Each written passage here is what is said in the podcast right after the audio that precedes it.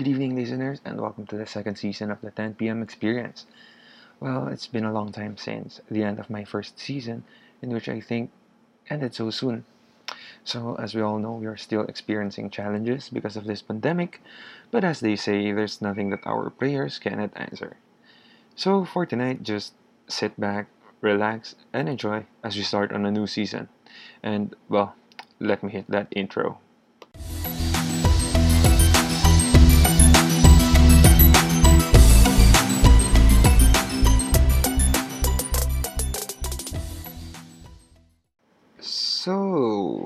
Again, welcome to the 10 p.m. experience. My name is Tim. And for all you guys that has been listening and following my podcast since last year, I am very much thankful now for the time you spent listening to my blabs and whatnots. so, ngayon na bumalik na tayo sa pagpo-podcast and now we're on season 2, episode 1. Uh, actually, I am going to title this one as Welcome Back. Uh, ngayong gabi actually, biglaan ko lang naisipan na mag-record ng episode uh, because of a few reasons out, no? So, one is, kakasabi ko lang, naisipan ko lang naman talaga. And two, there are a lot of things that uh, happened during the past year. Uh, definitely for me, my family, friends, and with you guys, no? So, sa, sa inyong mga tagapakinig at makikinig pa. uh, three, um, sayang yung equipment. so, gamitin natin, no? so, ang tawag dito, for, it's been a year or so uh, since the lockdown here in the Philippines and it seems that it's very stressful to the most uh, the Filipinos who are trying to live by the day. Hindi naman kasi lahat may trabaho or hindi naman lahat kumikita enough, especially doon sa mga kapatid natin na talagang uh, per day ang kitaan, no? And unfortunately, some of those who are earning by the day are or rather doesn't have any work kasi closed yung pinagtatrabahuhan nila.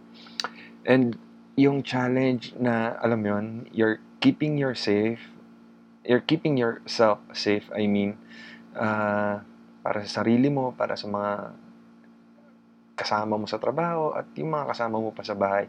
Especially for those who have kids na talagang hindi natin sila pwede ilagay sa alangan. So, yun nga, gaya ng sinabi ko, it's been a year. And because of this, Filipinos are trying to smile throughout the day. Yung sumubok na tayo. Lahat naman tayo eh, sumubok na ng iba't ibang pakulo malimutan lang yung pandemya, e-, even for a while, even for a minute, ano? Um, hindi hindi kasi tayo likas na tahimik or pipe sa ating buhay, tayong mga Pilipino. We're very talkative um, people. We love to make others smile. We live to please others. And kahit anong challenges sa buhay natin, we really try to be as strong as we can. Uh, sabi nga, di ba, resilient daw mga Pinoy. So, on this topic, actually, I was trying to do research a uh, few hours back on how this episode will go. And may napansin akong topic na tingin ko naman maganda. no? So, sa kabila ng lahat ng mga nangyayari sa buhay natin, uh, meron, meron at merong nagpasaya, nagpapasaya at for sure magpapasaya pa sa atin sa mga magdaraang araw. So for our list on the Welcome Back episode, the first one was around March 2020. So a lot of Filipinos has seen the trending Korean video uh, from the populated social media app TikTok about making a candy flavored drink. Uh, you can't deny people, uh, everyone actually uh, that I knew uh, tried this one, the ever famous Dalgona coffee. so, I for one personally remember trying to make a Dalgona coffee for myself back then, but hindi ako marunong and uh, hindi ko talaga na uh, panood yung actual video sa TikTok na sumikat. And yeah, uh, sinubukan ko lang, hindi ko magawa, but still, ininom ko na lang yung kape, sayang eh. So, seeing different photos from uh, Facebook and Instagram and even randomly on the internet of people uh, creating their own was such a relief. Kasi, uh, una sa lahat, uh, most of us are not baristas. Most of us didn't gra- uh, took HRM or any culinary um, courses way back uh, on our early days, like college days or kung ano man. And yung iba talagang nagawa nilang maayos. Nagawa nilang maganda yung Dalgona coffee nila. Even better dun sa uh, sumikat na video sa uh, TikTok and sa kung saan saan pang mga social media apps. And may I ask if nasubukan niyo ba gumawa ng Dalgona? it seems yes. It seems a yes, no? So, yeah, naging trending to around March 2020 and the candy flavored coffee was a hit during uh, that time. And as I said, no, kumalat nga yung Dalgona coffee sa TikTok nung time na yon. But to most of us actually, hindi naman natin alam or hindi pa hindi tayo well known dun sa social media app na TikTok eh. Uh, sure, kids uh, know about this one. I mean, the uh, junior high, elementary students, or even senior high.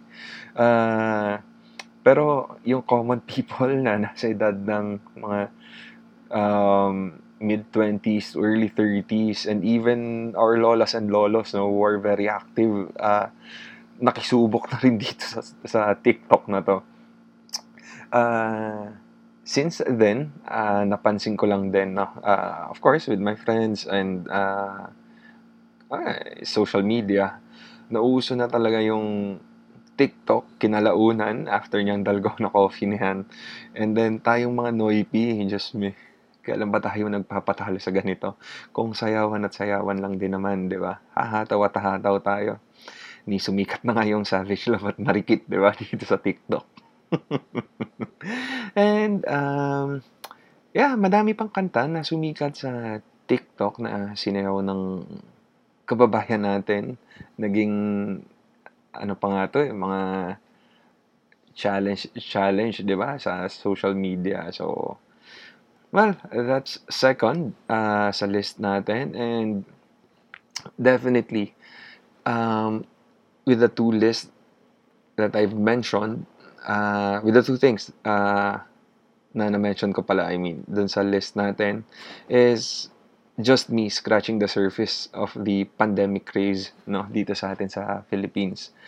So for sure madami pang na nauso na maririnig natin on our list no? So maliban sa coffee, maliban sa TikTok, maliban dyan sa dalawang yan, ang napansin ko rin at hindi ko talaga malilimutan yung halos lahat ng nakikita kong friends or acquaintances sa Facebook, yung mga bahay nila, naging mga bakery na. I mean, from banana bread, ube pandesal, turn to ube cheese pandesal, at nilagyan pa ng twist yung baked sushi. Now, now, now, now I think that you're all actually thinking of um, what ordering one uh, of those that I've mentioned or probably get those, no? so, after a few months of the sweet candy flavored dalgona, yun nga yung sinabi ko na halos lahat ng bahay, uh, dati-dati ang, ang hinahanap, ang binibili yung regular na pandesal, color brown na, alam yun, crispy on the outside, chewy on the inside. And then, lahat parang ang breakfast, no? Makikita mo. Including the Dalgona coffee was a banana slice of banana bread, ube and ube cheese pandesal, not to mention. Well, we're one na nakiuso sa ube, ube cheese pandesal for breakfast, even merienda. As in, for for ilang days, laging ube, ube cheese pandesal ang kinakain namin. Um, not to brag, I mean, madali kasi daw daw gumawa ng bread so nauso talaga siya and so sobrang dami na rin ang gumagawa nung una medyo mahal yung pag-order ng ube, ube cheese pandesal, banana bread kasi onti eh, onti lang gumagawa and yung papadeliver mo pa so magastos. So nung madami-dami na rin gumawa, nag nagmura siya to the point na parang ang piece ng ube, ube cheese pandesal was around 5 to 7 pesos, no? Uh, in which nung una, parang around 15 or 20 pesos ata ang isa. So, well, actually, tinry din namin gumawa niyan sa bahay. No? So, my mom, uh, she loves breads. So, yeah, sinubukan din niya. But, unfortunately, hindi naman kami marunong gumawa nung uh, how to make the bread purple. So, yeah, we stopped from there. And, well, sinabi ko kanina, aside from banana bread, ube, ube cheese pandesal, um, we even tried to make a twist of the famous Japanese food, sushi, now baked. Alam mo yun, I mean, nakita mo yung typical na sushi, like, uh, I'm sorry if I would get this wrong. Yung may mga fish eggs pa, raw, no? Or yung iba, baka mamaya ang alam nila is uh, caviar, no? Pero mahal yung caviar. So, yeah, the orange ones, uh, yun pa yung una ko nakitang baked sushi. And hindi ako natakam doon personally because I don't eat raw. Akala ko kasi raw yung laman nun or whatever. And then nalaman ko na, well, for one, it's baked. So, cooked na siya. So, natikman ko, okay naman, masarap. Pero medyo may kamahalan siya. Uh, a pan usually, uh, it cost around 250, 300, 350 pesos. So, of course, the bigger the pan, the expensive. So, yeah, minsan bumibili nung mga maliliit lang na tub or pan, hati-hati sa bahay. And then, yung iba naman gumagawa. Madali rin daw gumawa nito. So, yan. Naging, ano na rin tayo, naging trend na rin sa atin yung baked sushi, no? And, ngayon, with the three things that I've mentioned, no, uh, I think you you've been getting memories of what gigs uh, you did during last year, the first year of the pandemic talaga. So, tingin ko nga, you're probably still on TikTok until now, if I'm not mistaken, di ba? So, probably you you're still uploading videos of you dancing to a TikTok craze um, several times in a day, probably. so, yun, hindi naman mawawala. And if that makes you smile, if that makes you happy, so go for it. Wala ka naman tinatapakan tao, wala namang masama dyan. So, it's all a yes. well, next on our list is still a thing until today. Uh, ito, aminin ko, I personally uh, though late ko siya sinubukan, pero it seems that the movie library library of Netflix are having a hard time looking for new movies and series to include simply because alam mo yon anyone everyone around the world around the globe have been binge watching since then. So few of the movie series um, na sumikat nung pandemic was The Queen's Gambit, uh, Emily in, Par- in Paris, and the Hu Shabang. I mean, there's a lot to mention. I finished, for me, uh, uh, Brooklyn Nine-Nine, uh, Lucifer, Modern Family, which I am still watching until now because uh, season 11 has just uh, come out parang last week, if I'm not mistaken. And, ang pa, madami pa. Uh, parang fan favorite din dito sa bahay was um, Midnight Diner. Uh, there's the Midnight Diner and there's a uh, Midnight Diner Tokyo Stories. So, eh, I'm not sure if I got the title right. Uh, maganda siya. It's a it's a good series, no. Uh, thank you Netflix for this. no, I'm just I'm just kidding. So, well, yun, promote ko lang din yung Midnight Diner nga, no, as I was saying. Uh, maganda kasi siya. It's a story about master, uh, quote unquote. Uh, the owner of this diner, Midnight Diner, um, his patrons actually calls him Master, uh, in which I'm about to finish the series and yet I don't know his name. It hasn't been mentioned. And it's all about the um, relationship of the cook, the business owner, master, to his um, guests. So, maganda siya. I mean, para, para siyang tatay nung mga ano niya, regulars niya. So, it's a story about love, family, um, friends, um, daily daily happenings to uh, to the character na bida for that episode. Maganda siya, maganda. So, well, yun. Yun yung sa amin. Yun yung pinapanood namin sa bahay.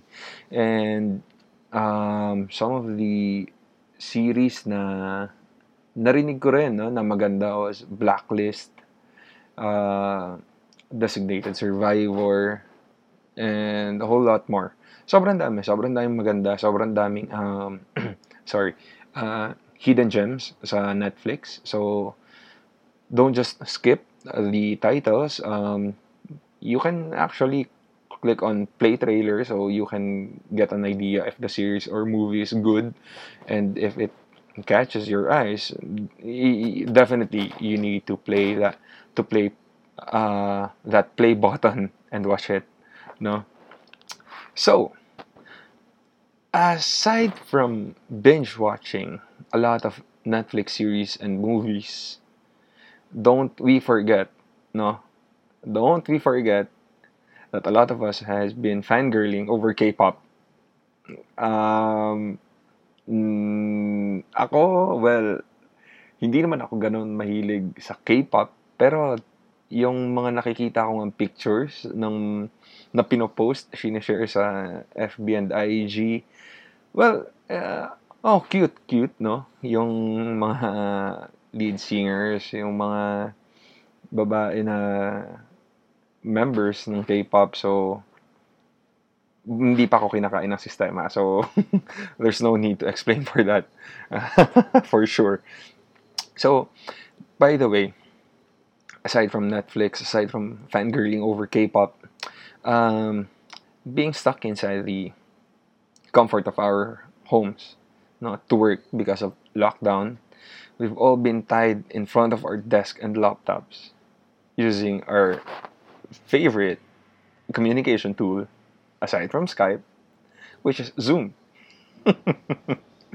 well, the list goes on. No? Now we're on Zoom uh, this is where we actually meet no with our colleagues bosses and even clients. Need i say more? This is very boring i am sure. Well um, i during the pandemic i was um, applying for work in which i am still now. And because of the safety measures that each of the companies been practicing, and of course being mandated by the government, the IATF to be mentioned. Um, interviews are done over phone, of course, with the with the HR, and then if you pass the HR level, you are required to meet with, um, of course, your uh, boss, your soon to be boss, if you get hired uh, through Zoom. So, well, I've done a lot of Zoom interviews.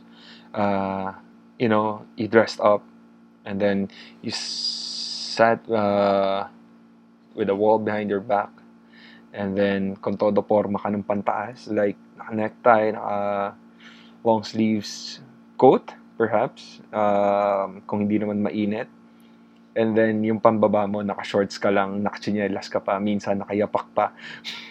well, honestly, no? So, if there's an HR listener, uh, I'm sorry, but yeah, that's how it goes. I won't wear slacks inside our house and then do an interview even if you're not about to see my legs. so, after having this Zoom as part of our list, when ECQ has been lifted to some parts of the Philippines like Metro Manila and the neighboring provinces like uh, Laguna, Batangas, and so on and so forth. Um, madami tayong napansin sa kalsada kasi uh, hindi pa naman ganun ka-okay yung public transportation. I mean, well, one is, of course, uh, you're being uh, cautious uh, with your surroundings so you won't even dare ride a jeepney or an, or a shuttle or FX uh, kasi syempre nakakatakot din naman. So personally I've been doing cycling for quite some time. Um, prior to this pandemic, I've been trying to do cycling even once a, once twice a month uh, outside Metro Manila. But uh, what we're about to say is uh, I hope that this doesn't offend um, you, you know, listeners, simply because we put it this way. Uh, there are a lot of pandemic cyclists that came out because, as I said earlier, uh, the general public transportation is still at a minimum, and second is, of course, we're still scared, no? So, this pandemic cyclist, um, actually, these are people who are not really, not that um, uh, doesn't have an idea on how to ride the bike properly, uh, especially in bustling city streets. So, if you are not a pandemic cyclist, if you're riding in your own, at the comfort of your own car, or of your parents or your relatives, or if you are in a shuttle or a public transportation, please um, give give them um, enough space in the road simply because that uh, they're not familiar with the uh, road uh, policies no so and some of them are actually having a hard time to ride their bikes at the side of the road kasi mahirap din naman kasi may gutter so baka malaglag yung gulong madulas or whatever may mga humps mahirap may sidewalk na pwedeng mat dun tum- sumampal yung alam mo yun, yung pedal mo and matumba ka. So, if you guys, no, especially for those who are driving their own cars, please give them a bit of space. Please give us space uh, in the road. Please share the road. Kasi aside from having a uh, COVID during this pandemic season, what's worse is getting run off by a car or a vehicle if you are riding your bicycle. So please guys, please share the road and please be mindful of your surroundings. These uh, pandemic cyclists are not really fond of um, riding uh, like a professional cyclist. So they're not like professional cyclists. So please be mindful. I mean, don't honk the horn too hard on them um, just uh, just a light tap on your horns just to let them know that you are behind them. So yeah uulitin ko please be mindful of the road please. Thank you. And lastly no before there are some that um, call themselves fur parents to their fur babies um, well, maybe for some that are not familiar with the term, is uh, these are those who are enjoying the company of their dogs and cats at home, treating them not just a pet but as a part of the family. So, yeah, yun yung fur parents, yun yung may mga kadalasan ang hawak na ito mga Shih Tzu eh. So, yan, sila yon But, aside from them, no, uh, during this quarantine period, aside from the fur parents who've been um, either adopting dogs or cats or uh, whatever animal that they are adopting or buying or getting.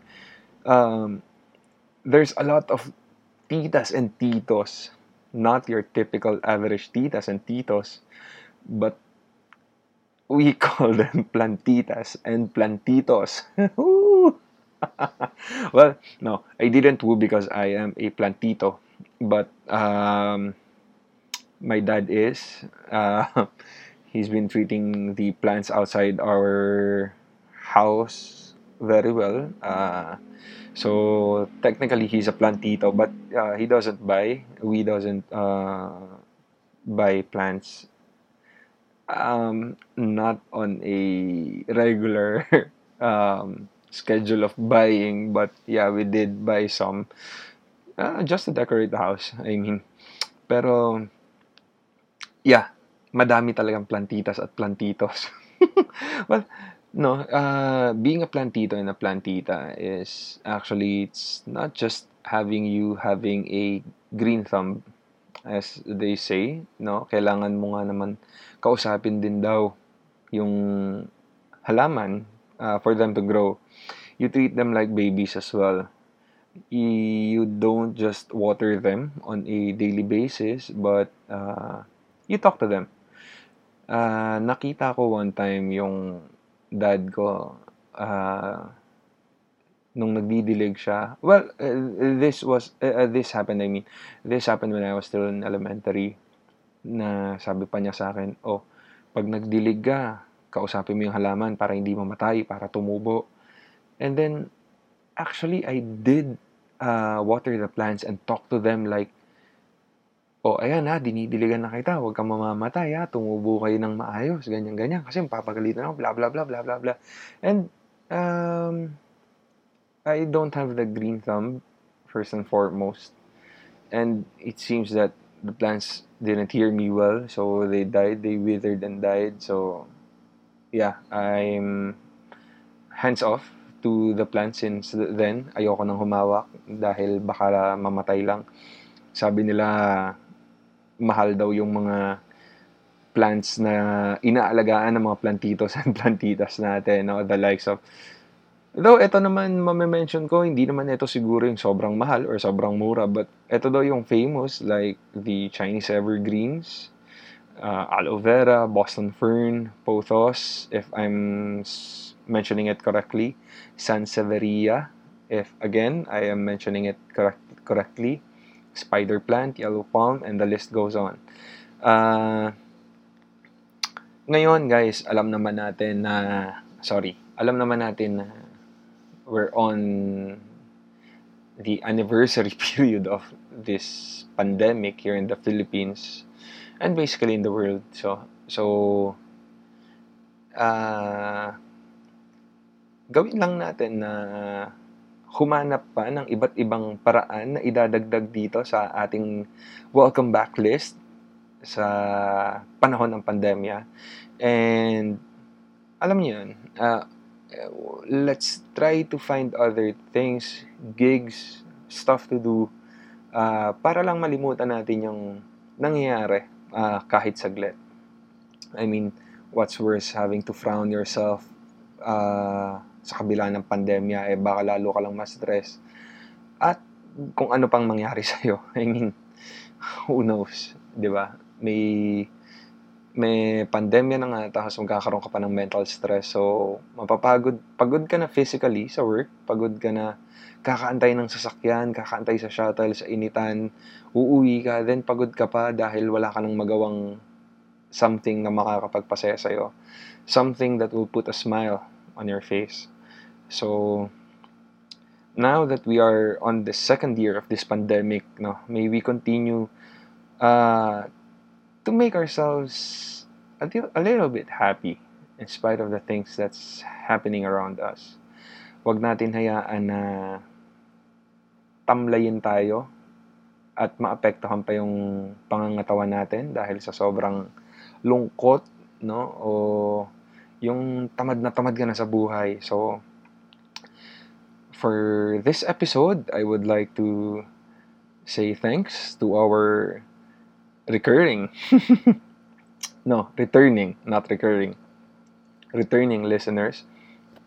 And for those who will actually listen uh, to my podcast for the very first time, I would like to welcome you again and say thanks kasi binigyan nyo ng chance tong aking podcast. so, uh, I hope you enjoy this topic and hope to see you next week for another episode of the 10 p.m. experience. I promise you guys, um, for this season 2, I will be having a weekly release uh, of episodes.